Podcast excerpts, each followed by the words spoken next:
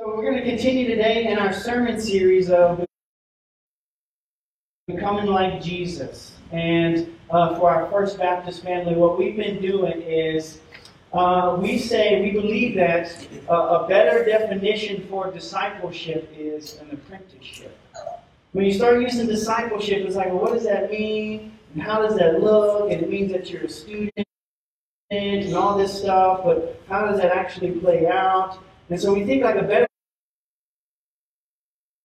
definition for a discipleship is an apprenticeship. And so we're saying that we want to be apprentices to Jesus, right? Because when we are apprentices to Jesus, when you go through an, uh, an, an, an apprenticeship journey, you're probably following this guy around or this gal around with tools and you're turning wrenches. That was my experience as a pipe fitter in the oil and gas field. I carried this guy's tool bags around all the time. And I think he would like intentionally put more tools in there, even though he wouldn't use them. You know what I mean? And so I'm like following this guy around, carrying the tools. He's like, this is how you turn a wrench. This is how you change a flange and a gasket and all this stuff. And go get me a coffee. When you come back, heat up my hot pocket. And it's probably a weird apprenticeship for me, right? But that's what, when we look at the scriptures, we see the disciples an apprenticeship under Jesus. They're following him around. They're learning how to pray. They're learning how to get away from solitude and silence. They're learning how to cast out demons and heal the sick. And they're learning how to teach like Jesus would teach. This is an apprenticeship journey that they have under him. And so, what we've been saying is that there's three goals of an apprentice. The first one is to be the student, the apprentice to be with the teacher, the apprentice to become like the teacher, and the apprentice to do what the teacher did.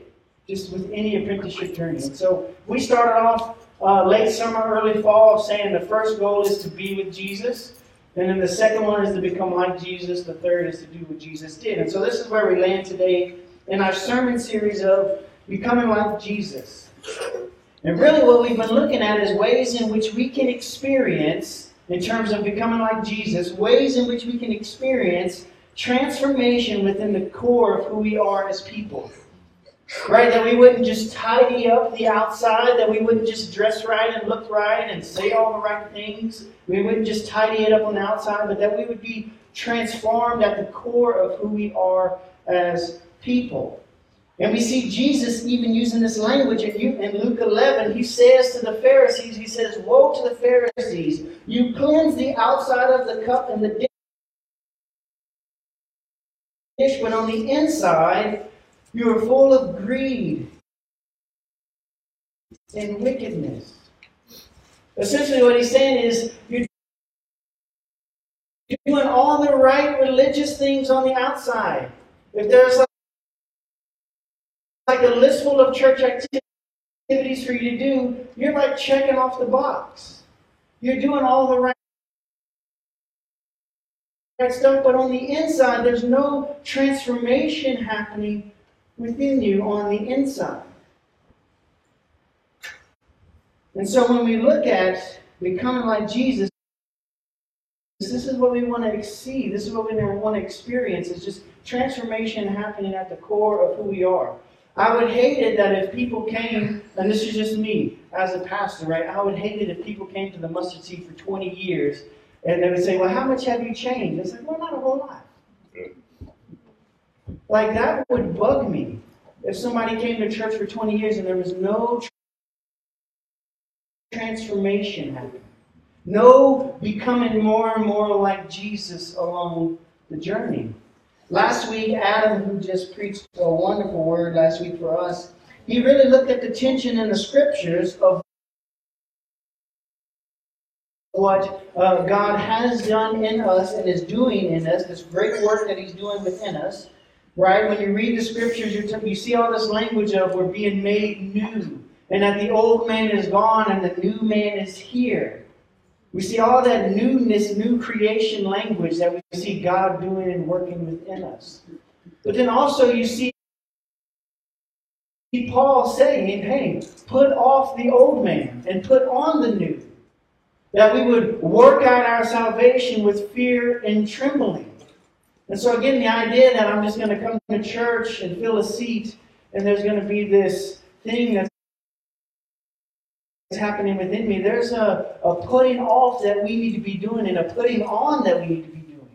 There needs to be this working out of this transformation that we want to see within us. And even last week, uh, uh, Adam looked at the life of Joseph. And that one way we can experience transformation at the core of who we are is that we got to go back in order to go forward. And what he meant by that is that sometimes we have to look back at our life when we were younger and see what were some formational experience or moments that I had in my life that have formed me and shaped me that still follow me today. And so for you, you probably heard my story of growing up playing sports, and everything I did was based off of performance. And if I did well and played well and did all the right things well, then I was received well and I was liked. Well, as you can imagine, that formational experience way back here has followed me even till today. To where I leave from a Sunday morning, I'm like, man, did I preach well? Did I speak well? Did I say hi to everybody? Dang it, I forgot that woman's name. Uh, I dropped the ball on that one, right? This performance thing still follows me. And so, what Adam was talking about last week is that we go back and we say, God, would you heal me in this area so that I can go forward to what you're calling me to? Today, week three, this is a seven week series, we're looking at Journeying Through the Wall, is the title of the sermon series. Journeying Through the Wall as a way that we can experience transformation in our lives. Now, when we say journeying through the wall, what we mean by that is that at some point in time in all of our lives, we are going to have a crisis, a struggle, a hardship. We're going to hit a wall at some point in time. And Jesus even says this in John chapter 16. I think we have it up on the screen. John chapter 16, verse 33. He says, I have told you these things so that in me you may have peace. In this world you will have, what is that word? Trouble. But take heart, I have overcome the world. In this world we will have struggle and crisis and hit a wall, but it's through journeying through that wall that we can experience transformation at the core of who we are. I know for me, this has been my story. Uh, in 2018, we moved to Durango in 2014 to help plant the Durango Vineyard Church. I did a two year internship. I did schooling. I mean, we planted the church from the ground up, and so I was everything from the nursery director to the children's pastor to life group leader to associate pastor. When you're planting a church, it's like all hands on deck, right? I remember going to a conference, and they're like, well, what do you do at the Durango Vineyard? I'm like, oh, I don't, what do I don't do? You know, what I mean, it's just like when you're planning a church, it's all hands on deck. And so uh, we were in Durango, and in 2018, we started to get really homesick for Louisiana. At the same time, I'm wrestling with, man, is God calling me to be a senior pastor at a church somewhere? And so I had a friend from Baton Rouge, Louisiana, call me and say he was stepping down, and for me to apply for the senior pastor position said, okay, this is perfect. We get back to Louisiana, senior pastor position at the Baton Rouge Vineyard. This is great. So I, I apply for the position, and we're like packing up. Months go by, we're like packing up the U-Haul, and we're headed back to Louisiana. We're moving to Baton Rouge, and I remember we get to Lubbock, Texas. And this is the deal. I was supposed to go there preach at the service, then I would get thrown into the interview process and then evaluated, and then there was like two other guys ahead of me. We're driving back. Uh, that's funny. We're driving back, and uh, we get to Lubbock, Texas, and my phone rings. I said, "Hey, I just want to let you know that we are going to go with these two other guys. We're not going to go with you." I'm at a gas station in Lubbock, Texas. And I'm like, hmm. We already have the U-Haul loaded up. We've already, I did my final sermon. We said farewell. We did all the cries and hugs and all that stuff. And I'm in Lubbock, Texas. Here we go. You know, like we just kept driving. And so we get into uh, Baton Rouge. Now, mind you, Durango is a population of about 17,000 people. Baton Rouge is a population of about 800,000 people. Quite a bit bigger. I grew up in a town, Iowa, Louisiana, that was about the size of Palisade. So I'd never been in a big city before. And so when I got there, all of a sudden my stress level was like this. Because they would say it would take an hour to get from Baton Rouge to Baton Rouge. That's how long the traffic, that's how bad the traffic was. You know? And so we show up to this church, and uh, I end up volunteering at the Baton Rouge Vineyard Church, speaking rather than being a senior, you know, all that stuff. Right? So that was weird. So we're working on a new job. My wife and I both. We have a new house. We're in a new city, much bigger city. Our kids are in new schools. We came in late, and all the public schools had closed by the time they received kids in. So we had to put our kids into a private Catholic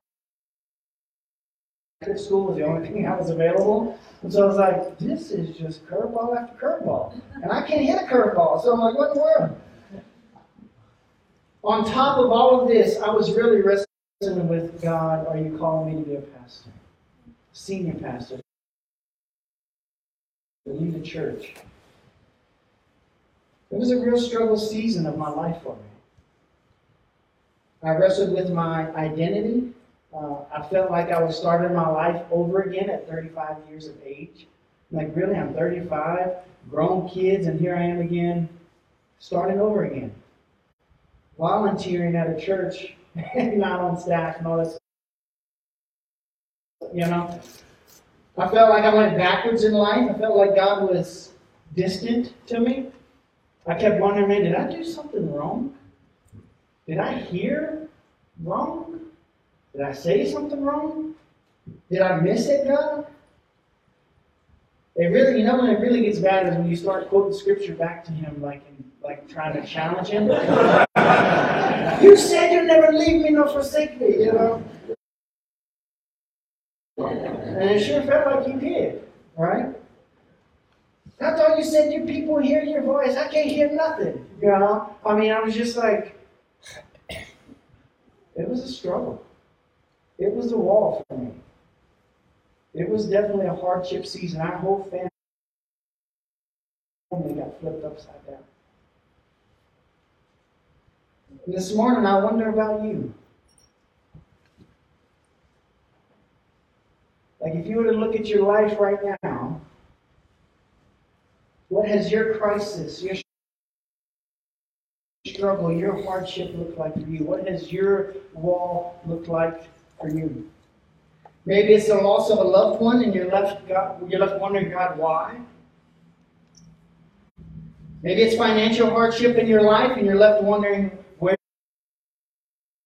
where's God's provision? Maybe it's the loss of a relationship in your life and you're plagued with loneliness. Or it's a health diagnosis in your life that hasn't gone the way you hoped it would and you're plagued with depression. Maybe even you feel like everything's going well, but internally in your soul it's like a dry land. You feel like you're in the wilderness and God is so distant from you. I wonder if this morning you can relate to some of those. Even as you sit here, your wall and crisis or hardship or struggle comes back to you. Whatever it may look like, we all at some point in time have our crisis, struggle, or hardship. All of us. The question is how can we experience transformation in our lives when we have a wall moment? How can we experience transformation at the core of when we are, uh, core of who we are when we have a crisis, a struggle, or hardship? Today we're going to go to the God's Word. If you have your Bible or your phone, turn to the book of Job. We're going to look at two different sections of Scripture in Job, two different passages. The one is Job. I'm gonna give you a I'm gonna give you a head start. One is Job seven. One is Job 42. Go ahead and beat me there. I have two points I want to make this morning and one observation. But before we get into Job, I want to give you a little bit of context of Job's life, uh, just to catch you up. So Job was this man who was um, had a good life. He was probably one of the most wealthiest men in the on the earth at that point in time. I think he had a family of like 10 kids or something like that. Crop and grain and animals and, and servants and all this stuff that you can imagine, he had it. And then there's this conversation when you read the book of Job, which is kind of mysterious, and you're like, man, what was all of it about? Where Satan comes to God and says, Job is only uh, a godly and righteous man. His character is only upright because you have blessed him. And so then Satan then uh, goes down and removes uh, all of these blessings that Job has. And one day he loses 10 kids. Now, I've known some people who have lost a pet. That's like a, a, a fur baby, is what they call them, if you know what that is. And it's been devastating. I've known people who have lost little children, loved ones, and it's devastating, gut wrenching, heartbreaking. Job here loses 10 kids in one day.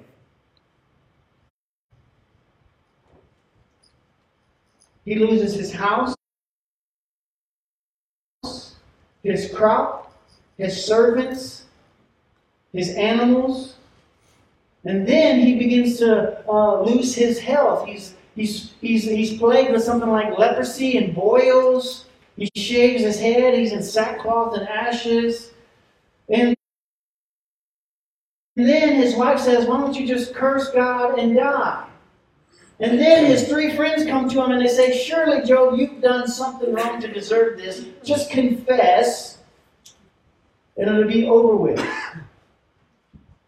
This is Job's story. Talk about hitting the wall. So the first point I have, and we've already sort of been around this mountain. Can I say that? We've already been, been around this point already, but we all hit a wall. No one is exempt. In Job chapter 7, he says this. Uh, is it verse 16? Is that right? Now you have me out with the scripture. Look at it. Job says, I despise my life. I would not live forever. Let me alone. My days have no meaning. If that ain't crisis, I don't know what is. Right? Right. Amen. Yeah, somebody give me a shout. Verse 17, what is mankind that you make so much of them, that you give them so much attention, that you examine them every morning and test them? Every moment. Will you never look away from me or let me alone even for, even for an instant? If I have sinned, what have I done to you? You see everything we do. Why have you made me your target? Have I become a burden to you? Why do you not pardon my offenses and forgive my sins? For I will soon lie down in the dust. You will search for me, but I will be no more. As you can see in the text, man, Job has hit his wall. He's in the midst of his crisis and struggle and hardship, and you can see the language that he's using. God, why this? And why that? And you know it's real serious. In the ESV I was reading that they use the word loathe. I loathe my life. You know it's you know using the word loathe, it's a serious business. I loathe my life. This is the reality for all, all of us is that no one is exempt. All hit a wall. The moment that sin entered into the world through the fall of Adam and Eve, crisis, struggle, and hardship came. As you look all throughout the scriptures, as we see all of God's people having a journey through the wall. We see Abraham leaving his family's land. We see Moses fleeing from Egypt to live in the wilderness. We see David committing adultery, losing a child, and running for his life. This is why in Psalm 23, David can say, the valley of the shadow of death. He knows what it means. Jesus, even himself on the cross, cries out and says, My God, my God, why have you forsaken me? No one is exempt.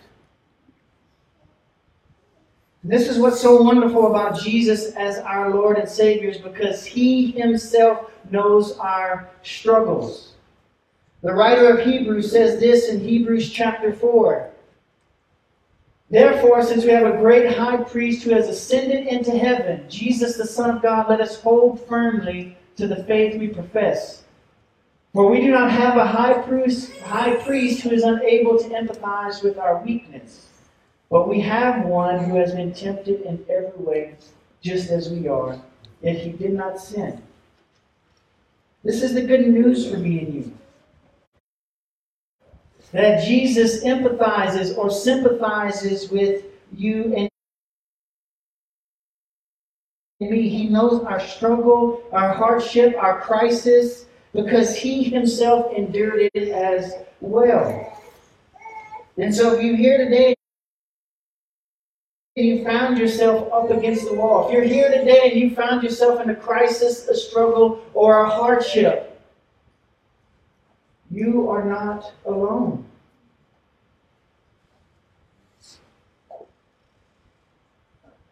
He sees you. He sympathizes with you.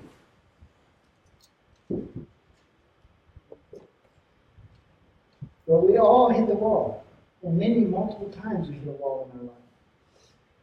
The second point that we have, so the first one is we all hit the wall. The second one is uh, journeying through the wall brings transformation. In Job 42, he says, that Job replied to the Lord, I know that you can do all things, no purpose of yours can be thwarted. You asked, Who is it that obscures my plans without knowledge? Surely I spoke of things I did not understand, things too wonderful for me to know. You said, Listen now, and I will speak, I will question you, and you shall answer me. My ears have heard of you, but now my eyes have seen you. As you move further along in the story, we see this transformation taking place with Job. Can you hear how his language has changed now? He's saying now, oh, oh God, who am I? Job is, and when you read the story, Job has had this vision now of what it looks like of all creation and how all things working in the universe, all this stuff. And Job, Job is saying, Who am I? St. John of the Cross wrote a book in the 1500s called The Dark Night of the Soul. And he goes on to say that this dark, dark night of the soul, this place of crisis and struggle and hardship the wall, this dark night of the soul, is the place that our souls are transformed. It's a place that we experience transformation at the core of who we are. There's an article I read from the, the magazine The Medium, and this is what they said about the dark night of the soul. The dark night of the soul is where we learn who we truly are and what we're capable of. It can come in the form of an illness or the end of a chapter in one's life. We all know too well what it's like when a relationship or a job has run its course. We feel numb because we're just aligned to it anymore. It no longer serves its purpose. Essentially, the dark night of the soul is a transformation. But the process of shedding away the old to allow the new to come through. Journeying through the old brings transformation. St. John the Apostle will go on to say that this place where our souls are transformed. It's more or less the language that he uses. It's purified or purged. It's a place where our immaturity in Christ is worked out and we become more mature followers of Jesus. Whereas Paul would say, no longer living on milk. And this is the tension that we can have in this place of struggle. The tension that we can have when we hit the wall in this place of struggle or hardship is that we just want to get out as fast as possible. It reminds me of growing up. Uh, my mom, we lived in, in the woods in the country in Louisiana. We lived in a old home, uh, 60 by 80. And I'm in my room, I'm on my closet playing video games or something like that, you know.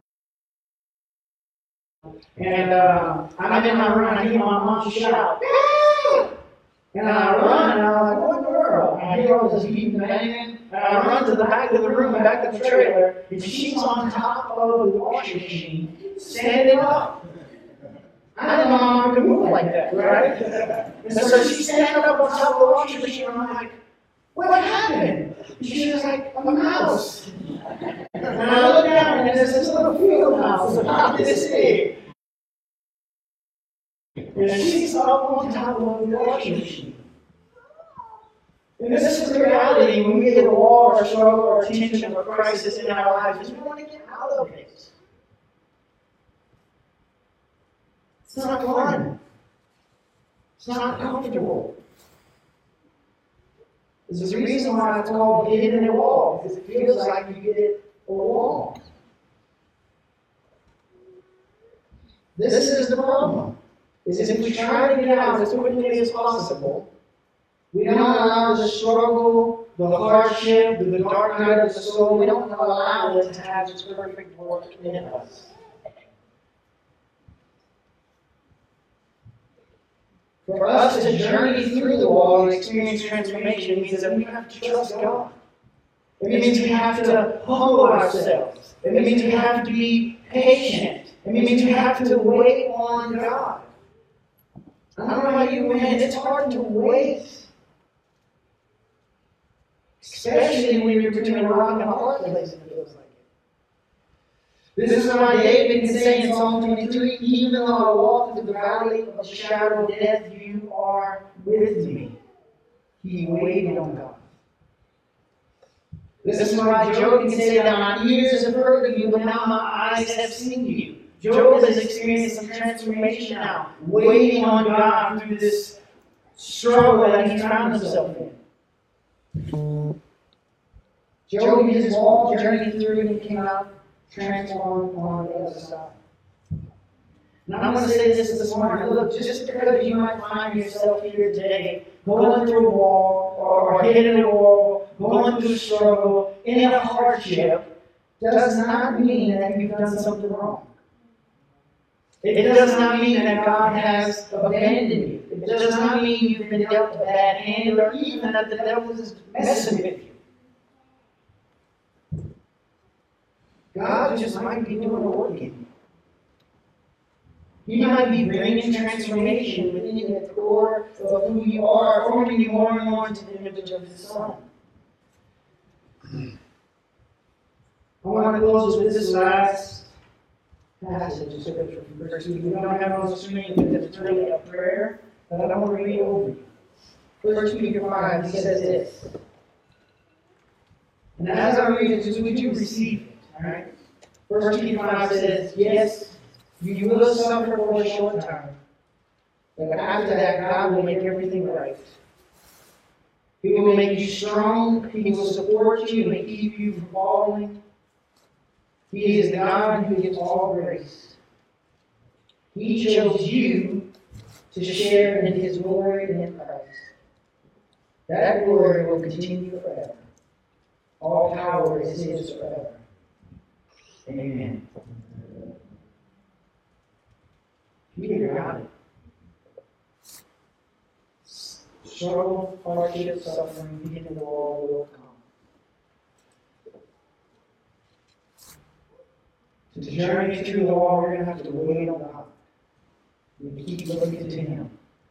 And to stay there rather than trying to get out of it as fast as possible. And when we do that, God meets us there, walks with us through the valley, brings about transformation within us, shapes us and forms us more and more into His Son. And then you can come in here for 20 years and say, I have become more and more like Jesus along the way.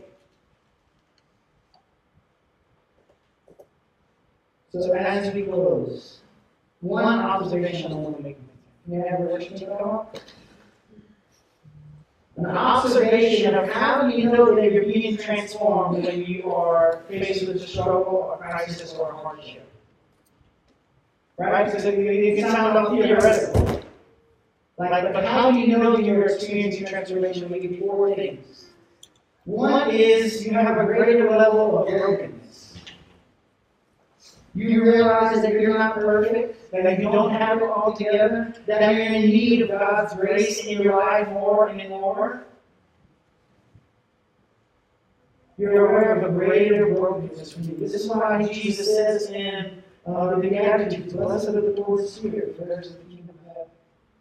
Blessed are those who mourn, for they will be comforted. You know you're experiencing transformation when you have when you're aware of a greater level of brokenness. That's one. The second one is you have a greater appreciation for the unknown. You have a greater appreciation for mystery. You might be going through something like, I don't know why this is happened.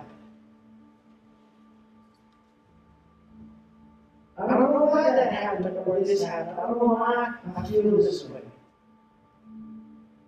But you get to a place where you're like, God, I'm going to trust you with it. You have a greater appreciation for the. The third one is a deeper ability to wait for God. This is how you know you're being transformed. You have a deeper ability to wait. And the fourth one is you have a greater detachment. A greater level of detachment. What a greater level of detachment means is you don't need all the things to make you happy. You don't need all the people around you to make you happy. You don't need your eggs to come out just right with the brownie and the white goat. You get what I'm? Like there's a greater level of detachment. And you get to a place that you're content with just having Him. Pete Scazzero and emotionally health spirituality. He says detachment is the great secret of the interior.